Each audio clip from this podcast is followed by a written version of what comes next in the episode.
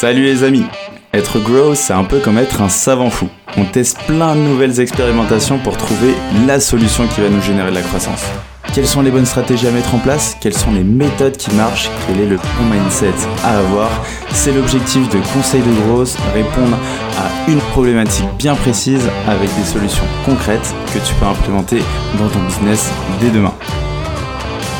Je suis Alexis Bouvet, cofondateur de la marque Tailleur et de l'entreprise Gross Hiring et je te souhaite la bienvenue dans ce podcast qui t'apporte un maximum de conseils pour booster ta croissance. Bonne écoute Bonjour à tous, bienvenue dans un nouvel épisode de Conseil de Growth. Et aujourd'hui, on est en compagnie de Romain Bouvet. C'est assez étonnant, on porte le même euh, nom de famille, donc c'est assez drôle, qui est euh, docteur, ancien chercheur en psychosocial.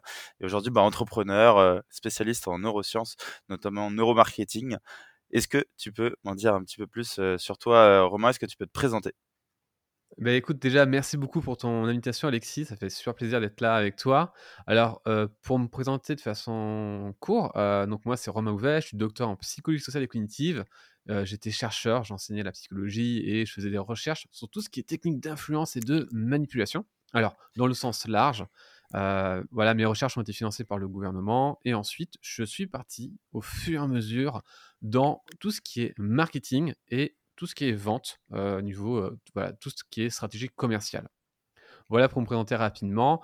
Et aujourd'hui, je publie des posts sur LinkedIn, euh, notamment, je partage des recherches scientifiques ou des stratégies basées justement sur des données et pas sur des intuitions. Génial, super intéressant parce que souvent on le voit en vente, marketing, on peut très vite se baser, comme tu le dis, sur des intuitions. Ça peut être vite bullshit. Toi, tu as ta science, tu as tes méthodes. Et, et du coup, c'est ça qu'on va aller chercher aujourd'hui, notamment pour répondre à la problématique suivante qui est comment vendre un produit cher grâce à la psychologie. Et aujourd'hui, quelles sont selon toi les étapes tu vois, pour vendre un produit et toucher justement peut-être l'émotionnel et essayer d'atteindre justement la connexion avec la personne en face pour aller acheter Alors, c'était forcément l'une des premières questions qu'on nous a posées quand bah, j'étais avec mon équipe de recherche. Comment répondre à l'objection C'est trop cher? Alors, on l'a partout, cette objection. En point de vente, les gens, par exemple, dans un magasin de meubles, ils vont dire Je vais mesurer, et puis ils partent, ou ils disent c'est trop cher. parce que parfois on a, aussi le trop cher, mais on a aussi les gens qui vont dire je vais en parler à mon conjoint, ma conjointe. On a toute cette forme d'objection et qu'on a aussi bien sûr en B2B, en B2C, bref, on l'a tout le temps. Et ces objections, on les retrouve dans finalement tous les secteurs de la vente. Donc, les recherches ont été focalisées sur comment on peut finalement répondre à ces objections. quand on a regardé l'ensemble des entretiens parce qu'on a mesuré avec les outils, mais justement issus du neuromarketing, on peut avoir des signaux, des indices un peu inconscients, même inconscients, qu'on ne pourrait pas voir naturellement. Et là, les premiers résultats étaient, ben en fait, c'est pas une question de bien répondre à l'objection, c'est trop cher. Le problème, c'est avant. C'est qu'en fait, c'est pas vraiment trop cher. En fait, on comprend que la vente était perdue bien avant cette objection. Et donc, c'était un problème dans la présentation du produit, puisque votre client, ben, naturellement, il va prendre le moins cher. C'est naturel pour le cerveau. Il va se dire, bon, j'ai deux offres, il est naturel que je prenne finalement l'offre la moins chère. Et du coup, ben, si vous êtes meilleur, si vous avez une valeur qui est supplémentaire, donc vous êtes forcément plus cher, ce qui est normal, ben, ça va être plus difficile à vendre puisque le client va comparer le prix. Alors, comment faire? En fait, le problème, c'est que la quand vous avez c'est trop cher, c'est que le client n'a pas compris la valeur en plus que vous apportez par rapport à l'autre offre. C'est normal. Hein, on a une façon de fonctionner qui permet, voilà, qui fait que, voilà, on va se baser sur des critères. Mais c'est quoi ces critères? Ben, En fait, on a vu que c'était les émotions. On évalue une offre à partir de nos émotions. Plus la personne a ressenti des émotions quand tu présentais ton offre, que ce soit à l'oral ou sur un site internet, peu importe, plus tu avais des chances d'augmenter ce qu'on appelle la valeur perçue. Donc en fait, l'évaluation d'une offre, elle est émotionnelle. Le problème, c'est que la plupart, bah, c'est plutôt rationnel. Ils présentent de façon leur caractéristique, ils présentent leurs produits, ils ne créent pas d'émotion. En fait, l'objectif, c'est purement de créer une émotion. Donc oui, on est prêt à mettre plus cher. C'est en fonction des émotions que je vais ressentir. Super clair. Quelles sont euh, justement les émotions qui, selon toi, vont bah, aider à la vente Est-ce que tu fais varier aussi les émotions? Est-ce que tu vas aller chercher de la joie, de la colère peut-être, la frustration? Ou seulement il y a certaines émotions, émotions qu'il faut absolument du coup titiller et, révéler? Et aussi, bah, comment tu fais pour actionner ces émotions? Alors, très bonne question. Première chose, déjà, il faut savoir que si, quand on observe des commerciaux ou même des stratégies marketing, hein, que ce soit des pages de vente ou autres, vous allez forcément activer des émotions, mais pas la bonne émotion. Alors, pour le savoir, on a mis des, justement pour, pour comprendre ça, on a mis des personnes, des consommateurs sous imagerie cérébrale et on a présenté des produits. Donc c'était des chocolats, bon, c'est un exemple. Hein. On présente les chocolats pendant 4 secondes, on présente ensuite le prix pendant 4 secondes et on présente la décision pendant 4 secondes. Oui, non. Donc là, il faut imaginer qu'on est dans un gros tube, c'est assez particulier. Et les gens, ils peuvent ne pas acheter ou acheter. Ils font ce qu'ils veulent. On leur donne de l'argent, ils peuvent le garder, partir, ou tout simplement consommer cet argent. On observe un résultat qui est assez particulier. Quand on présente le prix, on a vu que c'est une, zone du cerveau qui s'active, qui, est le cortex insulaire. C'est euh, l'insula. C'est assez particulier parce que c'est une zone qui est liée à la douleur, souvent physique. On la voit pas, on la voit rarement activée à cette sorte de douleur comme ça qui est liée au prix. Euh, par exemple, si je t'insulte, tu auras des certaines zones qui vont s'activer. Euh, toujours un peu dans l'insula, mais dans une autre partie. Mais là, c'est une zone qui est principalement liée à la douleur physique. Donc on comprend que quand on présente un prix, notre cerveau, il a mal, ça active des émotions négatives, et ces émotions négatives vont activer des objections. Et c'est ici qu'on a le doute. C'est ici qu'on comprend les personnes qui vous disent J'adore votre offre, vraiment. Et puis, vous présentez le prix, ils disent qu'ils vont acheter, vous envoyez le devis, et plus une nouvelle. Et on ne comprend pas. Parce que le moment de payer, des émotions négatives vont s'activer et ça va être une autre personne finalement. Quand on a des émotions négatives, on n'est pas la même personne, on n'a pas la même perception. Et là, vous êtes face comme si c'était un autre client. Et là, c'est là qu'on le perd. Alors, dans cette même expérience, on a vu que ah, quand on présentait le produit, eh bien, on pouvait déterminer si la personne allait acheter ou pas sur un critère, encore une fois, les émotions, mais pas n'importe lesquelles. Ce sera notamment sur l'ocytocine et la dopamine. Ça veut dire qu'on a le noyau accumbens, plus ce noyau s'activait, donc il reçoit la dopamine, plus on avait des chances qu'on euh, puisse vendre le produit. Donc finalement, on a une sorte de calcul émotionnel. Quand vous présentez votre produit, vous devez activer le maximum d'émotions au-delà des émotions négatives. Si vous activez des, émotions plus importantes que la douleur de payer, alors vous avez une chance de faire la vente. Si vos émotions sont en dessous de la douleur de payer, donc elles sont plus faibles, vous perdez la vente. La question du coup, c'est ben, comment activer ces émotions? Alors, il y avait deux questions euh, à l'époque dans la recherche. On s'est dit, est-ce qu'il faut tout le temps activer des émotions ou il faut créer un pic émotionnel? On a la réponse. En fait, la meilleure façon de faire, c'est de créer un pic émotionnel. Et ça s'applique partout, dans la séduction, dans l'expérience client, dans la vente bien évidemment, même dans un podcast, peu importe. Il faut créer un pic émotionnel. Alors comment créer ce pic? Eh bien, On va jouer sur des émotions en effet négatives, on va faire descendre la personne et on va la monter avec souvent cette dopamine. Mais comment insérer la dopamine? Eh bien pas en vendant directement son offre, mais en apportant une nouvelle vision au client de voir son problème ou une nouvelle vision de voir sa solution. Il doit dire Ah ouais, j'avais pas vu ça. Et là, ça vous permettre de vous différencier et surtout que lui, bah, il va comprendre quelque chose de nouveau que vos concurrents ne vont pas faire. C'est ce qu'on appelle un peu un saut émotionnel ou un insight. Et ça, c'est un des facteurs qui va prédire et augmenter vos chances de vendre. Très bien. Et ça, ce facteur-là, ce pic-là que tu vas générer, tu vas le faire à quel moment lorsque tu présentes ton offre? Est-ce que c'est pendant que tu présentes l'offre? Est-ce que c'est après que le prix soit passé? Donc là, hop, ascenseur émotionnel, là on est en total down. Et du coup, bah, re-challenger un peu l'offre, re-expliquer l'offre pour faire monter ce, pic de dopamine. À quel moment sur ta proposition? C'est une très bonne question parce que c'était une question de recherche déjà. C'est qu'on a compris que le pic émotionnel était un facteur qui allait prédire euh, bah, l'expérience client, euh, la vente.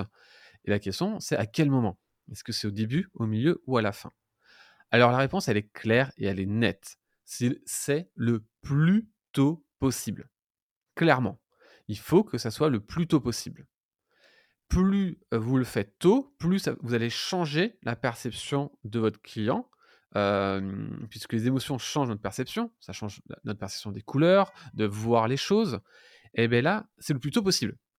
Et plus vous le faites tôt, plus vous avez des chances de vendre.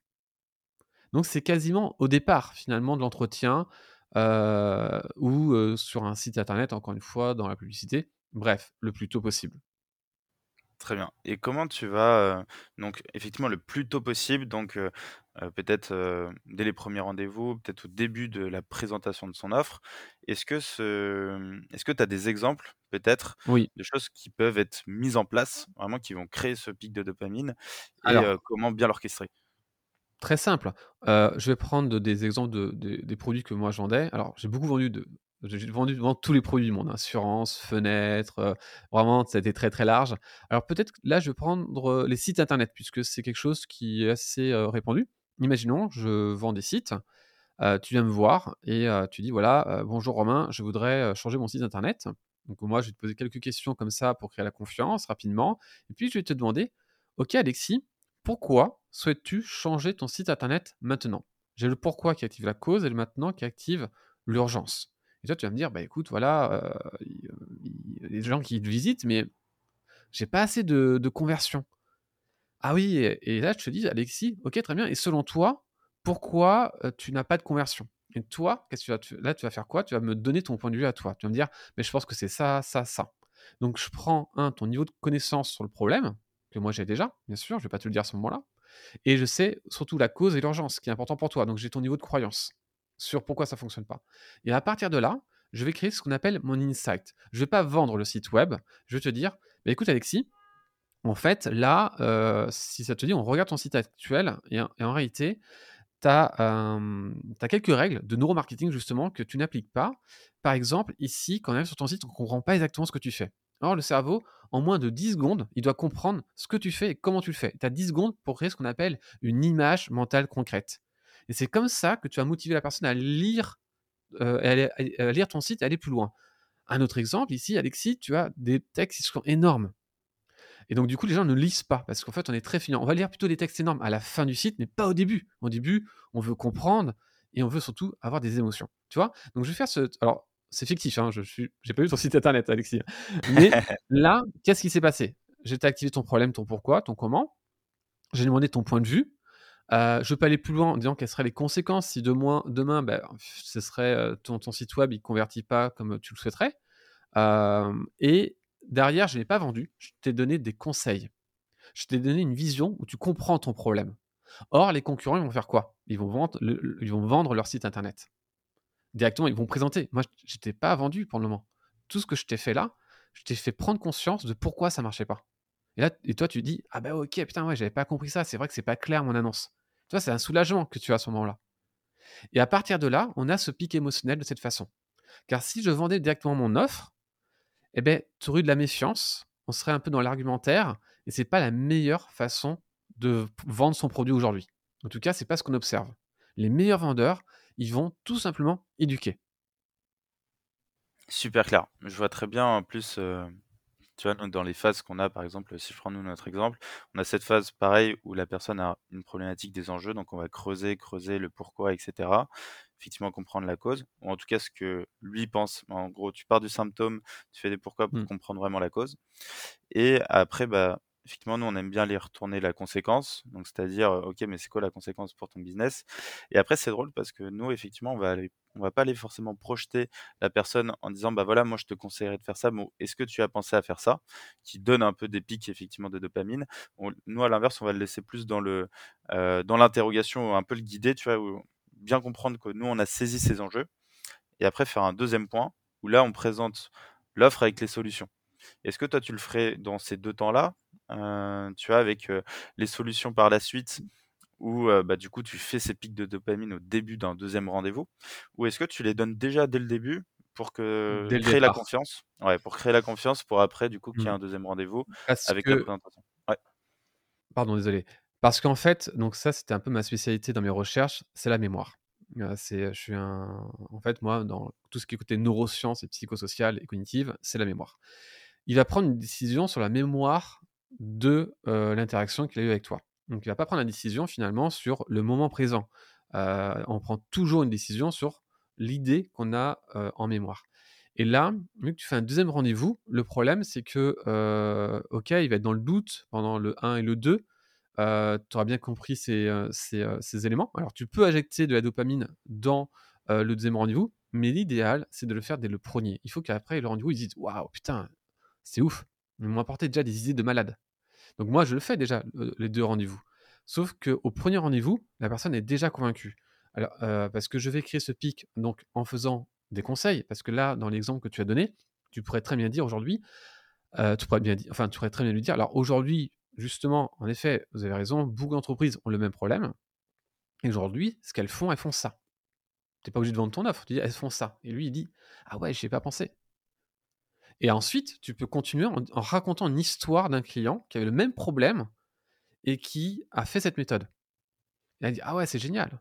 Mais écoutez, ce que je vous propose, c'est que je, je vais vous faire une présentation qui va dans ce sens.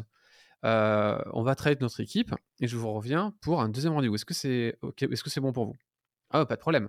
Mais tu vois là, il a déjà un témoignage avec une histoire que tu racontes, et les histoires sont extrêmement puissantes puisque notre cerveau est structuré pour entendre les histoires.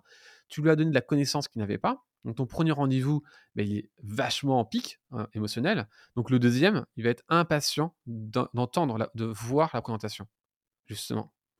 Et là, la présentation, tu l'as faite d'une certaine manière pour justement convertir ton client. Parce qu'il y a aussi des étapes à respecter dans cette présentation.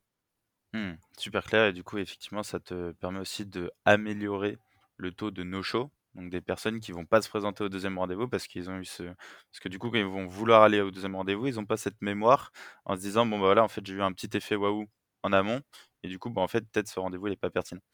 Je vois très bien, Exactement. Mmh, mmh, et tout ça, encore une fois, c'est des mesures, hein. C'est pas des des moi, c'est ce que j'ai appliqué dans plusieurs entreprises, que ce soit dans la rénovation, dans l'assurance, produit SaaS, start-up, dans la formation, pour les consultants. C'est le même schéma. Toujours penser créer ce pic émotionnel. Et il y a une question que je me pose, notamment sur, bah, par exemple, cette phase de découverte ou ce moment de présentation de l'offre. est-ce que tu vas analyser un peu le type de profil de personnes que tu as en face de toi?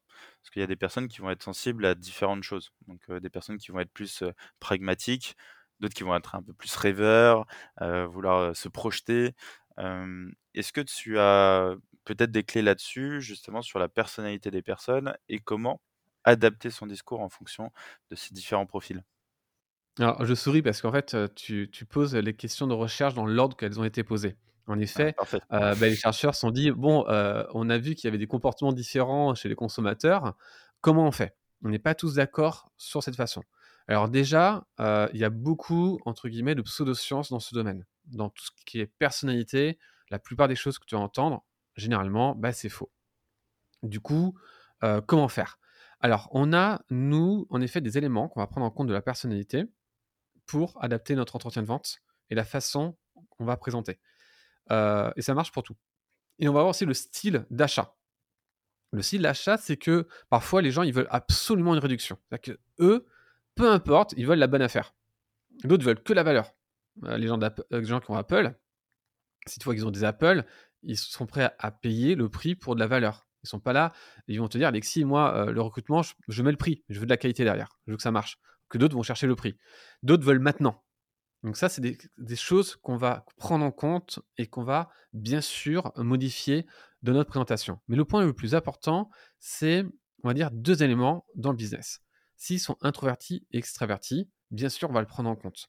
Parce que par exemple, un introverti, bah, il n'aime pas forcément les visioconférences. Il n'aime pas forcément les, rencontres en visio. Il va bien, il va préférer souvent l'appel téléphonique. Il aime bien ce qui est court. ça, c'est un élément à prendre en compte. Donc là, j'avais un client qui dit Ah, on a des no-shows? Bah oui, mais le problème, c'est que là, tes clients, tu leur as pas proposé le choix si c'était par téléphone ou par visio. Et là, c'est que la distance. ils n'ont pas de problème avec le face-à-face. Et là, c'est des gens, ben, non, qui n'avaient pas forcément envie de faire de la visio, en fait. Donc tu aurais pu le faire au téléphone. en sachant que la vente au téléphone marche super bien. Attention, les gens ils pensent que la visio c'est mieux, pas forcément. On n'a pas de preuves qui prouvent. Ça va dépendre de la personnalité du commercial ou de l'entrepreneur ou du client. Donc, ça, on va le prendre en compte. Et on a des gens consciencieux et peu consciencieux. Donc, en effet, tu l'as dit, il y a des gens qui veulent voir les résultats, voir comment ça va marcher, et d'autres qui sont ultra consciencieux. Eux, ils veulent voir le comment, ils veulent voir les détails, ils veulent tout voir. Comment tu les détectes? C'est dans la façon de poser des questions. Quand tu as des personnes qui posent des questions extrêmement précises, par exemple, là, j'ai formé des gens qui vendent des canapés, et quand, euh, haut de gamme, et quand ils disent c'est quel tissu, quel type de tissu, comment laver, c'est assez précis. Ben là, on est, on est sur quelqu'un qui sont souvent structurés, justement consciencieux, et là, nous, sur l'offre, on doit être précis, un devis précis et assez complet. Sur les personnes peu consciencieuses, ça ne veut pas dire qu'elles ont des défauts, attention, mais elles vont pas lire l'offre. Donc, si le mail est trop long, c'est pas bon. Il faut un mail qui est très court et vous envoyez en PDF votre présentation. Mais encore une fois, la présentation, peu de texte, euh, allez à l'essentiel pour avoir une décision rapide. Si vous mettez trop de choses, il va se dire je vais lire, il va pas le lire, et puis il va vous faire un retour trois mois plus tard. C'est des petits éléments qui changent énormément parce que un peu consciencieux, il va, il va devoir lire pour avancer, mais vu qu'il ne s'organise pas forcément, eh ben, c'est compliqué. Donc on va lui faire le chemin en mode très court. Ça, c'est pas mal de tests et on a des très bons résultats dès qu'on adapte justement en fonction de ces critères. Ok, super clair. Du coup, bah, tu as effectivement adapté ta vente en fonction de ces signaux que tu auras détectés. Donc, euh, dans tes appels, visio ou appels, c'est vrai qu'on part du principe qu'on pense que l'image, va beaucoup plus s'engager, on va pouvoir véhiculer plus d'émotions, mais si la personne n'est pas réceptive, as raison, ça sert à rien. Au final, vaut mieux s'adapter à sa personnalité. Et après, bah, adapter effectivement ton offre, ta communication, en fait, en fonction de la personnalité que tu as en face de toi. Super clair. Une fois que, par exemple, as, dans la présentation de ton offre, tu vas, j'imagine, aussi adapter ton discours par rapport à cette mmh. personnalité. Tu vas mettre en avant certaines choses par rapport peut-être à des problématiques qu'il a énoncées dans le premier appel. Comment, tu, comment se déroule, toi, par exemple, une phase de présentation d'une offre? Alors, quand on va utiliser une présentation avec les slides, souvent, les gens utilisent les slides, qui n'est pas obligatoire. On peut très bien expliquer une offre sans les slides, mais parfois, ça peut rassurer dans cette présentation, on va jouer comme une histoire. On va rappeler les trois forces qui vous différencient, mais pas quatre. Si tu en mets quatre, c'est pas bon. C'est ce qu'on appelle des revendications thérapeutiques. Trois éléments sur pourquoi vous choisir. Tu mets le mot pourquoi nous choisir ou pourquoi nos clients nous choisissent. Tu mets les trois éléments très très forts qui soulagent pour justement créer cet ancrage là au début. Tu rappelles la problématique de ton client, tout simplement. Euh, tu rappelles l'insight, donc euh, les solutions envisagées. Tu le fais valider à chaque fois avec du oui. Et ensuite, la proposition.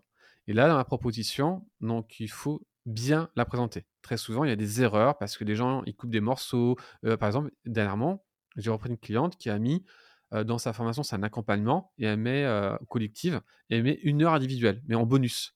Mais non, c'est pas un bonus l'heure individuelle, c'est fait partie de ton offre, ça a de la valeur. Si tu mets que ton heure individuelle, c'est un bonus qu'elle rajoute pour augmenter la vente, elle l'a pensé comme ça, c'est une erreur. Non, ça fait partie de ton offre. Donc ça, il faut bien présenter la valeur de son offre et, faire attention aux caractéristiques qu'on rajoute. Plus on en rajoute, moins sera de valeur. Pourquoi? Parce que imaginons que tu présentes une offre avec 10 caractéristiques, 10 bénéfices, 10 éléments. Il suffit que je trouve que l'élément 5, 6, 7 sont plutôt faibles, ça va affaiblir le 1. Donc il faut sélectionner la mise en avant de ce qui est très fort et mettre ensuite une slide sur ce qu'il y a en plus en fonction. Donc il y a toute une façon de présenter l'ordre des, de son offre, mais très souvent il y a des erreurs dans ce qu'on va choisir finalement comme caractéristique, comme un client qui a rajouté bonus une heure d'entretien individuel. Non, c'est pas un bonus ça. Ça, ça fait partie de l'offre. Donc il y a pas mal de choses à connaître, ouais, sur ça. Mmh, très bien. Et en fonction justement de, je sais pas si ça te parle le, livre de Alex Hormozy. c'est un Américain. Ouais, c'est mmh. un Américain. Ils ont fait bah, avec sa femme, ils ont fait quand même pas mal de choses assez sympas. Et notamment, bah, là, je viens de finir le, livre, notamment qu'il a créé, écrit, qui est l'offre à 100 millions. et du coup de toucher justement la partie bénéfice, donc mettre en avant au maximum les bénéfices et réduire au, minimum toute la partie, bah, tous les, efforts, les coûts, etc. Et que ce soit une équation qui fait qu'on met en avant au maximum ce que ça va t'apporter et on réduit au, maxi au minimum la friction à chaque fois. Mmh. Est-ce que toi, tu vois justement des éléments qui te parlent, tu as des leviers que tu vois qui t'ont aidé à rajouter justement de la valeur à ton offre et d'autres éléments qui ont aussi aidé à diminuer cette friction ou l'effort, le sacrifice que doit faire la personne face à ton offre? Alors, en tout cas, donc le, il a en tout cas extrêmement bien vulgarisé. C'est quelque chose qui est assez connu de manière générale en marketing, qui t'a enseigné de façon assez technique et il l'a vulgarisé de façon ultra simple.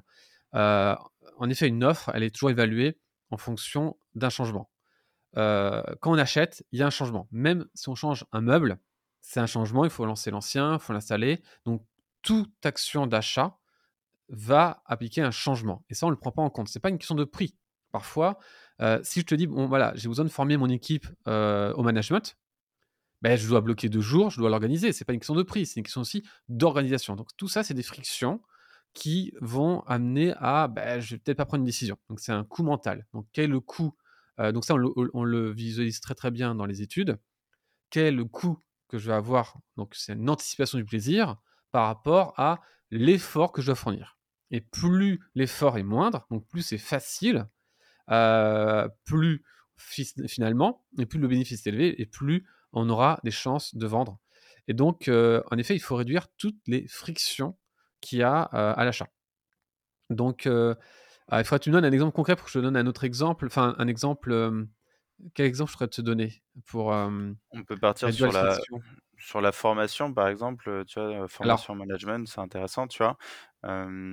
Effectivement, c'est bloquer du temps pour les équipes, c'est changer à des nouvelles méthodes aussi qui vont peut-être changer un peu l'organisation. Et bénéfice, après, bah, ça va être meilleur management, peut-être du retour sur investissement qui va se voir peut-être directement, c'est du management commercial, par exemple. Alors, on peut prendre l'exemple des formations. J'ai un exemple qui est assez simple et concret. On me contacte pour une formation présentielle. C'est-à-dire que c'est des formats présentiels, sauf qu'il y a plein de commerciaux à former. Ils sont nombreux, il faut se déplacer sur toute la France, ils doivent bloquer deux jours. Bref, c'est compliqué. Ce qui ne correspond pas forcément à mon emploi du temps. Ce serait trop, euh, trop pour moi. Si c'est beaucoup d'argent, c'est quand même, ben voilà, pas le plus. c'est beaucoup de temps. Et moi, je leur propose le, distanciel, de le faire à distance. Et là, c'est blocage, forcément, parce que eux, bah, ils ont leur process. Donc, je fais les insights en disant aujourd'hui, euh, les clients, donc je n'ai pas dit que c'est moi, demandent de plus en plus des formations à distance. Parce que euh, eux, ça leur permet de mettre une heure par, une heure par semaine dans leur groupe de commerciaux. Donc, ça bloque pas la journée de travail, c'est une heure. Et surtout de faire point par point. Parce qu'ils en ont marre des journées de formation où les gens finalement ne retiennent rien. Et vu qu'ils cherchaient de la performance, du coup, ils ont voulu une clé, enfin une stratégie par semaine pendant 10 semaines, euh, une heure par semaine pour pas bloquer les commerciaux deux jours. Et en plus, vu que c'est à distance et vu qu'on a le replay, euh, et vu qu'en plus les gens peuvent faire des retours à chaque fois pour l'implémentation, ben, c'était beaucoup plus bénéfique, bénéfice pour eux. Et là, la personne dit oh, ah, c'est génial, on n'y a jamais pensé. Ah ouais, mais c'est trop bien en fait. Ah bah oui, c'est vrai que c'est évident. c'est vrai que pendant deux jours, ils sont crevés et hop, ils voient tous les coûts. Donc moi, j'ai réduit les coûts d'organisation de, conférence, euh, de, de formation qui est extrêmement élevé. Mais les gens ont peur du e-learning et je leur dis, ben non, en fait, en faisant une heure par semaine, ben, c'est encore mieux ce qu'ils apprennent, ils, ils implémentent. Donc en fait, j'ai enlevé toutes, les, toutes leurs croyances sur on fait du présentiel parce que c'est comme ça, à tous les bénéfices et j'ai réduit toutes les frictions d'organisation. Donc pour eux, c'était mieux en fait. Et moi, c'est beaucoup mieux aussi pour moi, parce que c'est beaucoup plus d'argent, beaucoup plus de, ventes euh, à distance que sur du présentiel, où il faut se déplacer, il n'y a que 12 et tout ça. Donc c'était plutôt cool. Donc là, c'est un exemple que, où j'ai réduit justement dans l'offre toutes les frictions que les gens avaient, malgré qu'ils n'y croyaient pas. C'est-à-dire qu'en fait, ce n'était pas la demande principale. Et c'est comme ça que j'ai. Voilà, ça c'est un exemple. Donc, euh, les frictions, enfin, je, euh, par exemple, je te donne pour les matelas. Les matelas, on va prendre du produit. Matelas en ligne, c'est compliqué. Pourquoi? Parce que tu peux pas tester matelas. C'est pas évident. Donc, tu vas aller chez Ikea tester ton matelas. Or, moi, je te propose le meilleur matelas du monde. Il est incroyable. Tu te, tu te mets dessus, c'est un nuage. Mais tu peux le voir que en ligne et en vidéo. Tu n'as que les témoignages, donc tu ne peux pas le tester. Donc là, il y a un blocage. Pourquoi? Parce que si tu achètes ton matelas et qu'il ne convient pas, il faut le ramener. Va ramener un matelas déballé, c'est impossible, euh, ça va te coûter très très cher, donc les ventes de matelas ne décollaient pas sur Internet. Jusqu'au jour, ils ont dit, s'il ne convient pas, on vient le chercher gratuitement. Vous avez 100 jours d'essai, il ne vous convient pas, vous nous envoyez un mail ou vous nous appelez et on vient le chercher. Il n'y a aucun problème et on vous rembourse. Ça, ils enlèvent une friction et d'un coup, ça augmente la valeur de l'offre. D'un coup. Et si tu regardes les aujourd'hui Hypnia, Teddy Bear ou Emma, les trois grands euh, dans le domaine, enfin ils font partie des tops dans le domaine, ils ont ajouté cet élément-là.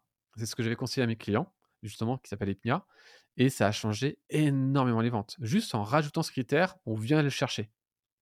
Ça t'enlève du coup une charge. Et c'est comme ça en fait que le client doit voir en fait. Quand moi je propose l'accompagnement, je dis on va travailler de notre côté et vous vous aurez que le plaisir de sélectionner les propositions. vous allez passer une heure à dire ça j'aime bien, ça j'aime moins et on va, on va améliorer. Tu vois, la façon de présenter, tu enlèves en effet toutes les frictions pour augmenter la valeur de ton offre et que et tu montres comment c'est simple à implémenter.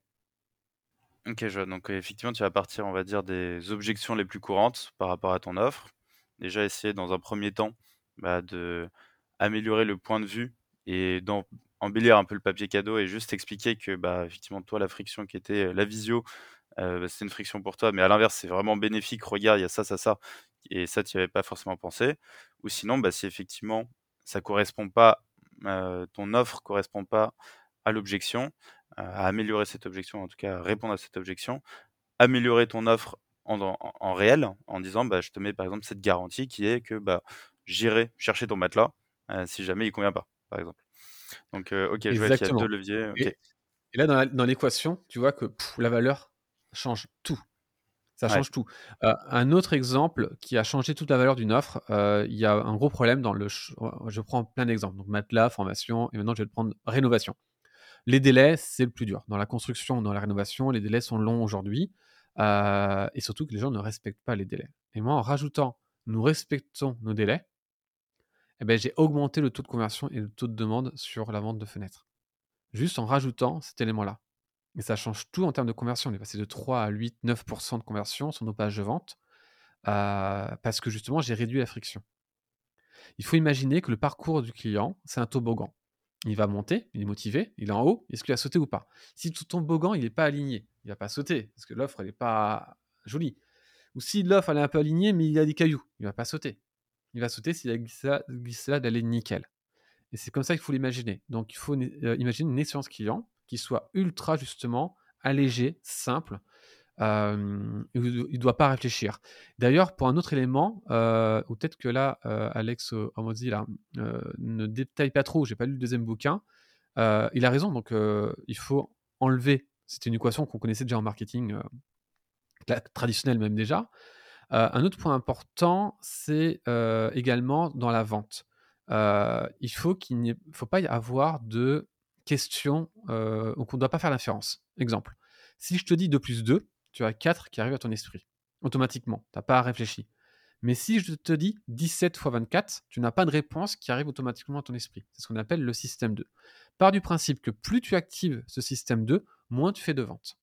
Car plus tu actives cette réflexion, plus tu actives du doute, et le doute va inconsciemment faire que tu ne feras pas la vente. Donc tu dois avoir, une expérience qui n'active pas d'inférence. Je donne un exemple. Par exemple, pour la vente de matelas, euh, il y avait une question bizarre qui était est-ce que vous préférez, euh, alors c'était des lits, euh, des lattes ou des grilles? Grilles. Bah, les gens, ils savent pas, savent pas en fait. ça a mis le doute. Donc ils sont là, bah, je ne sais pas. Et du coup, bah, ils disent on va réfléchir. ils sont allés voir sur Internet, mais ils sont sortis du point de vente. Ça, c'est terrible. Tu, ils t'ont pas posé la question. Pourquoi tu poses la question? Au pire, tu demandes qu'est-ce qu'ils aiment comme confort? Et c'est toi qui dis, voilà, il vous faut des lattes, c'est mieux. parce que voilà, les grilles, c'est ça, quoi. Tu vois, c'est le genre de choses qui sont bizarres. Et ça, c'est quelque chose qu'on détecte beaucoup sur les sites internet, les publicités. C'est plein de choses comme ça qui sont vraiment pas bonnes dans les tunnels, ou les post où on doit réfléchir pour comprendre. Ça, c'est mort.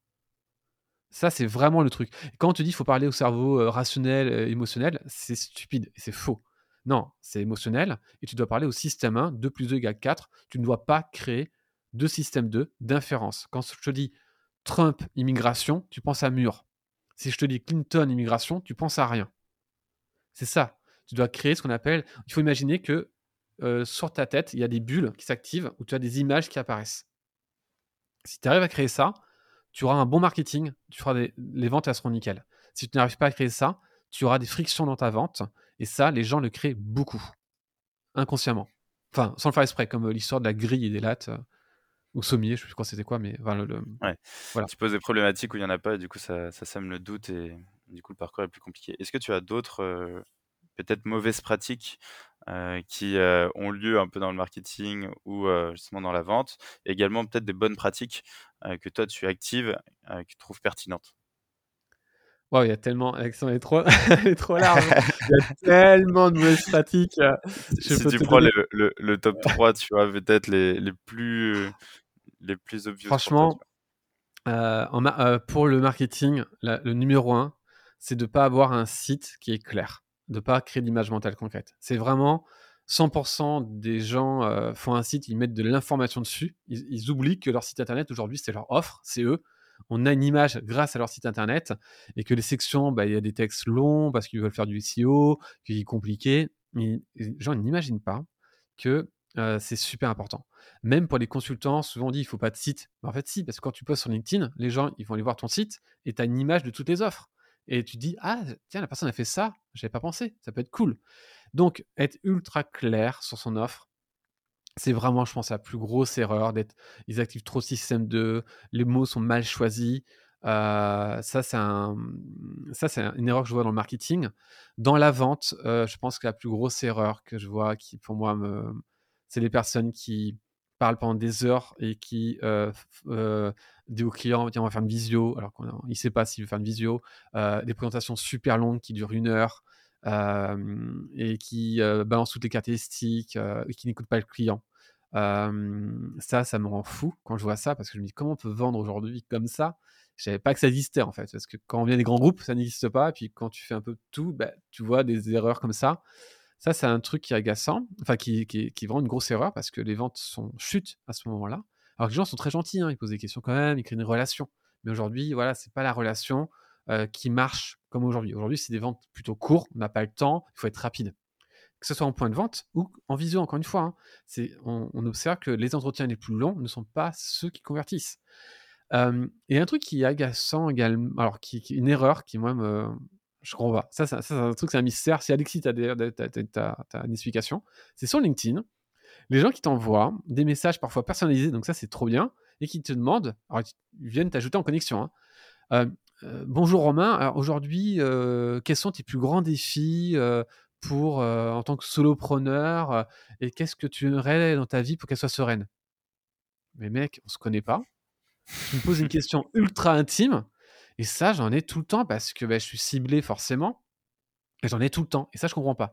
Et j'ai envie de leur dire, mais est-ce que ça marche? Parce que scientifiquement, c'est pas possible puisque on ne donne pas des émotions intimes à des gens qu'on ne connaît pas. C'est pour ça que le cerveau, il donne des, des, émotions par ordre, de intense à très intense.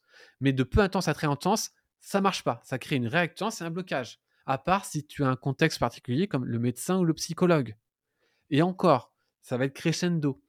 Donc en fait, ça, ça me choque. En fait, à chaque fois quand je reçois des messages euh, où je vois des clients dire quelles seraient les conséquences si demain, dans six mois, ton business il évolue pas, ben, on se connaît pas. Tu me poses cette question. Donc ça, c'est un, un, mec que je suis en train d'écrire justement pour expliquer que je comprends pas et j'explique la théorie pourquoi ça ne fonctionne pas. Il faut, dans les phases de questions, y aller crescendo. Si demain tu dis quelles seraient les conséquences si justement tu n'arrives pas à trouver des candidats qui sont bien pour ton, entreprise, tu la poses trop tôt, tu vas créer un blocage. Il faut la poser vraiment au fur et à mesure. C'est-à-dire qu'il faut aller crescendo et graduellement sur les émotions. C'est ce qu'on appelle la théorie de l'échange social en psychologie sociale. Et c'est assez connu, mais pourtant, dans la prospection, je vois toujours ces erreurs qui sont assez importantes. Et après, les gens disent bah, ça marche pas, prospection sur euh, LinkedIn et tout. Bah, c'est normal. C'est normal que ça marche pas. Voilà les, erreurs qui me viennent spontanément, mais il y en a tellement d'autres. Euh, je... C'est, il y a tellement que je pourrais en citer en fait. Il y a tellement d'autres erreurs. tu pourrais écrire un livre. mais j'ai écrit un livre justement sur ça et, et je devrais plus publier. Euh, par exemple, les, euh, là dernièrement, moi j'ai accès aux visios de mes, de, mes, clients.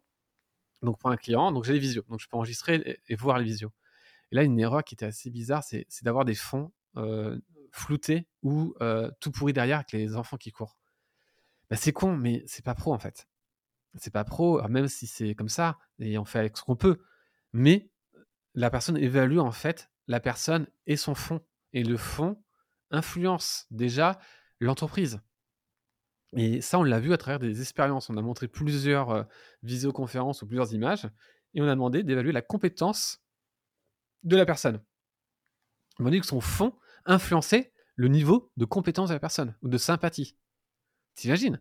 Tu dis, ok, ben, tout ça, ça change. par exemple, sur LinkedIn, on me dit souvent, ah, ça marche pas. Mais c'est normal, tes posts, ils sont pas top en fait. Et donc, tes posts vont refléter la qualité de ton offre.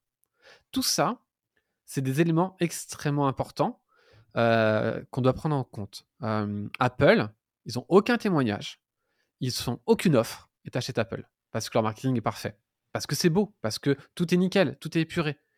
Et tu vois, ça, c'est des éléments que les gens, ils ont du mal à comprendre très souvent. Pourquoi c'est important? Pour la rénovation, la personne, elle vend du haut de gamme, un paysagiste, il arrive avec des camionnettes toutes sales, toutes pourries. Ben non, je crois pas.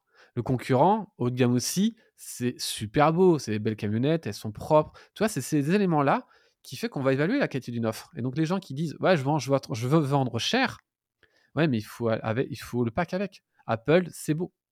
Tu vois? Ça, c'est quelque chose que j'ai encore du mal à faire comprendre.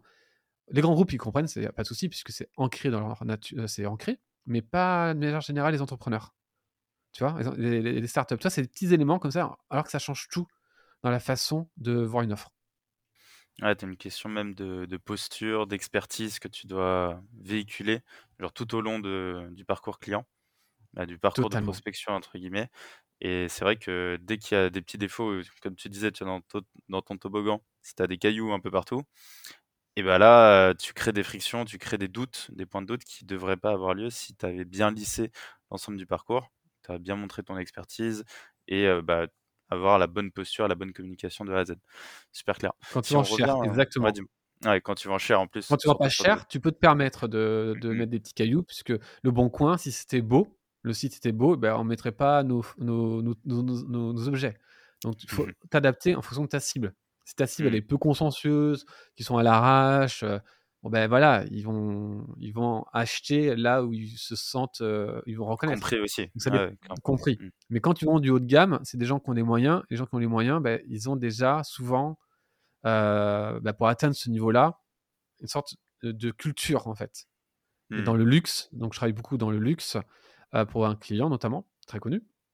Mais voilà, c'est tout plein de codes et tu ne dois pas faire une erreur dans ces codes pour mmh. pouvoir vendre du luxe. Et quand tu vends ben, des petits produits, ben là, tu peux t'amuser à, faire beaucoup. Voilà, là, c'est ton process qui est important pour que tu sois rentable, mais moins ton marketing.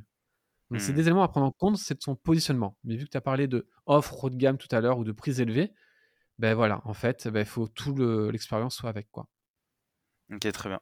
Si on retourne, pour finaliser un peu, du coup, dans notre parcours de l'offre, donc on a vu un peu, la phase de découverte, bien comprendre, les enjeux, les conséquences, donner des petits conseils pour, donner cette, typique de dopamine. Ensuite, on a du coup, l'offre qu'on va présenter, valeur au maximum, friction au minimum. On présente le prix, donc là, ça fait mal, douleur dans le cerveau. ça. Comment Calcul émotionnel. calcul émotionnel. Comment après tu vas faire la bascule et une fois qu'on te dit ah ouais mais en fait c'est trop cher, même si t'as pas, même si as bien mis en avant tu vois l'offre etc la, valeur de ton offre, quels sont selon toi la bonne posture et les, bons leviers à activer pour expliquer c'est pas justifier, mais pour expliquer plus ou moins le prix de ton offre et puis faire en sorte que bah, ta vente se fasse? Alors déjà, si, les émotions sont bien gérées avant, le trop cher, tu l'auras rarement. Par exemple, moi, je l'ai quasiment pas, voire jamais dans un entretien. Pourtant, les prix sont assez élevés par rapport à la moyenne, mais je l'ai pas. Pourquoi? Parce que j'ai travaillé en amont toute cette, partie, émotionnelle. On va dire qu'Apple, c'est cher, mais on va quand même acheter. Et puis certains vont dire que j'ai pas les moyens, je voudrais acheter, donc c'est pas la même objection. Maintenant, si la personne dit: «C'est trop cher», Le problème, c'est que tu sais pas si c'est vraiment trop cher ou pas. Tu sais pas si c'est. En fait, j'ai pas trop envie d'acheter ton, ton produit, ou j'ai pas confiance en toi, ou à ton produit. Enfin bref, on sait pas en fait. Les gens vont dire, bah ouais, j'ai pas les moyens ou c'est trop cher. Euh, tu ne. Tu sais pas si c'est vraiment ça. Moi, dernièrement, il y a une fille qui m'a dit, ah Romain, euh, non, c'est trop cher. Ah. Mais en réalité, je sais pas si c'est mon offre qui est trop chère. Donc, je l'avais eu il y a. C'est dans une situation il y a deux ans. Et, euh, et, en fait, ce qui est important, c'est pas de répondre. Pourquoi? Parce que si tu réponds, tu tu vas dire, ok, ben, est-ce que je, tu enlèves des options? Mais tu sais pas si c'est le prix ou pas. En fait, elle te dit, ben, j'ai pas envie d'acheter en réalité, parce que je ne crois pas à ta valeur. Donc, ce qu'on fait généralement, c'est qu'on va pas répondre à l'objection, c'est trop cher, pas dès le départ, pas maintenant. On va prendre le temps et on va essayer de comprendre, euh, savoir déjà si l'offre lui convient. Donc, on va revenir en arrière dans la vente, on va dire, très bien, donc moi, la fille, elle s'appelle Marie. Je lui dis très bien Marie, écoute, je comprends. Sinon, est-ce que mon offre correspond bien à tes attentes? Et là, elle me dit, bah oui, mais. Ah, oui, mais je pense que as, bah, moi, je suis dans le prêt-à-porter et tu n'as pas forcément bah, d'expérience. Enfin, voilà, je pense pas que ça, le neuromarketing s'applique à là, au, prêt-à-porter. Et là, ça veut dire que j'ai mal vendu parce que j'ai des clients dans le prêt-à-porter, dont des gros clients. Alors déjà, euh, j'ai dans le luxe, et surtout que j'ai d'autres clients euh, qui, que j'ai aidé dans le prêt-à-porter. Et c'est moi qui ai mal identifié au début de l'entretien. Donc tu vois bien que ce n'est pas un problème de prix à ce moment-là, c'était un problème de clarté de l'offre et de voir si j'avais bien mis mon offre par rapport à son problème. Donc ça, c'est une des premières réactions. Alors il y a plein d'autres techniques d'objection ultra puissantes qu'on a, qu'on a. Je ne pourrais malheureusement pas toutes les donner parce que là, mes clients vont, vont dire Ah non Mais déjà, si tu fais ça, tu vas résoudre pas mal de problèmes sur la façon de répondre. Le problème ici que je rencontre, c'est que les commerciaux ou les entrepreneurs, ils vont entrer à l'argumentation. C'est une mauvaise idée. Ils vont confronter. ils vont dire, oui, trop cher par rapport à quoi? Ben, Par rapport à déjà, euh, tout simplement, que euh, cette question elle est super dure à répondre pour le client. C'est du système 2. Et ça va bloquer. Ça va pas faire des ventes, en fait, cette question. Certains pensent que ça fait des ventes. Ok, donne-moi tes chiffres on va mesurer. Et dès qu'on mesure, puisque nous, on mesure euh, auprès de, clients qui payent des grands accompagnements, eh ben, en fait, on a vu que non, ça ne closait pas plus. Il est satisfait parce qu'il l'a coincé, mais tu vois, c'est pas bon. Non, on doit accompagner le client, on doit comprendre et on doit prendre le temps. Euh, je ne gère pas les objections en mode confrontation. Et j'assume mon prix. Je veux dire, en effet, on est plus cher que la moyenne. Moi, j'ai aucun problème avec ça. Les gens disent, oui, nos clients, nos concurrents, ils sont moins chers, donc c'est dur. Moi, j'assume euh, quand je vendais des fenêtres, je vendais des fenêtres bien plus chères que la moyenne. Oui, nous sommes plus chers. Pourquoi? Parce qu'on a ça, ça, ça, ça. Aucun problème. Tu vois, il y a plein de positions très naturelles, sans être agressif pour répondre aux, objections. C'est une vraie science, euh, les objections. Euh, donc, je ne pourrais pas y passer tout ce temps, parce qu'il y a plein de choses à, dire. Mais de manière, voilà, l'erreur, être agressif, être dans l'argumentaire, certains parlent de négociation. Non, il n'y a pas de négociation c'est que j'ai pas, soit j'ai pas été clair, soit elle n'a pas compris la valeur de mon offre, soit c'est pas pour elle, soit elle a vraiment pas les moyens, mais elle a trop envie d'acheter, euh, soit euh, voilà, il n'y a, pas de, pas de négociation. Je négocie pas. C'est, ou sinon mon produit ne correspond pas, tout simplement. Euh, elle veut du présentiel absolument, moi j'ai du distanciel, bon bah ça correspond pas. Un client, il vend un produit pour gérer, faire des photos réalistes dans le milieu de, de, elle est architecte. Enfin, elle vend un produit à des architectes, pardon il n'est pas sur Mac, il est que sur PC. Les personnes, ils ont Mac. Bah, nous, on est sur Mac. Bah, ils n'ont rien à répondre à part dire oui, vous pouvez mettre Windows, mais on n'a pas envie de Windows dans un Mac, c'est compliqué. Ça, c'est friction. Donc, ils font pas de vente. Tu vois, c'est des vraies objections. Bon, voilà, le produit n'est pas adapté, c'est tout. Euh, mettez-les sur Mac ou tout simplement, on le met directement sur un. Aujourd'hui, on est tous sur, je sais plus comment ça s'appelle, sur. Euh, euh, sur des. C'est intégré sur Google Chrome directement, les logiciels. On fait de moins en moins d'applications. voilà. Ouais, totalement. Mmh. Trop bien et trop bien, nickel, non mais merci à toi, Romain, c'est trop bien. on arrive à la fin de l'épisode. je voulais savoir si tu avais des derniers conseils d'amis à nous partager, pour ah justement, vendre pas mal. cher ou également ça peut être perso, entrepreneuriat, ce que tu veux, vraiment ce qui te vient, un petit peu, en tête là, un message que tu aimerais faire passer. Mmh. non, à part bien résumer que vous devez vraiment aujourd'hui la clarté de l'offre, donc système 1, euh, créer système 1, donc euh, l'inconscient, 2 plus 2 égale 4, donc l'offre claire, de ne pas faire du système 2 l'offre pas claire, donc 17 x 24, on n'a pas de réponse automatique. Et réfléchissez toujours à comment je vais créer mon pic émotionnel chez le client. que ce soit dans l'expérience client ou dans tout ce qu'on fait dans la vie. Trop bien. Bah, merci à toi Romain. Tu nous as apporté un peu de science dans tout ce qu'on fait. Donc euh, franchement, c'est bien. Avec je vais feuilleter un peu ce que tu as créé, ce que tu as réalisé. On peut, euh, on peut trouver de la documentation que tu as créée? Oui, sur LinkedIn, je publie des carousels qui sont bien documentés, des posts. Euh, il y a aussi ma newsletter. Tout est. je prends le temps de, à chaque fois de bien de donner de la bonne information. Je, je prends le temps de publier à chaque fois. donc il y a pas mal d'éléments. Voilà, entre ma newsletter et sur mon, et sur mon, mon LinkedIn. Très bien. on va mettre ça en description du coup. Moi, je suis ça de près et je te remercie encore et je te dis à très vite, Romain. À très vite, merci beaucoup. Salut, ciao. J'espère que cet épisode t'a apporté de la valeur. Si tu veux me motiver et me soutenir pour faire encore plus de contenu, tu peux mettre 5 étoiles sur Apple Podcast et me confier tes problématiques en commentaire. Peux aussi le partager autour de toi si tu penses qu'il peut aider. On se retrouve la semaine prochaine pour un nouvel épisode. En attendant, prends soin de toi.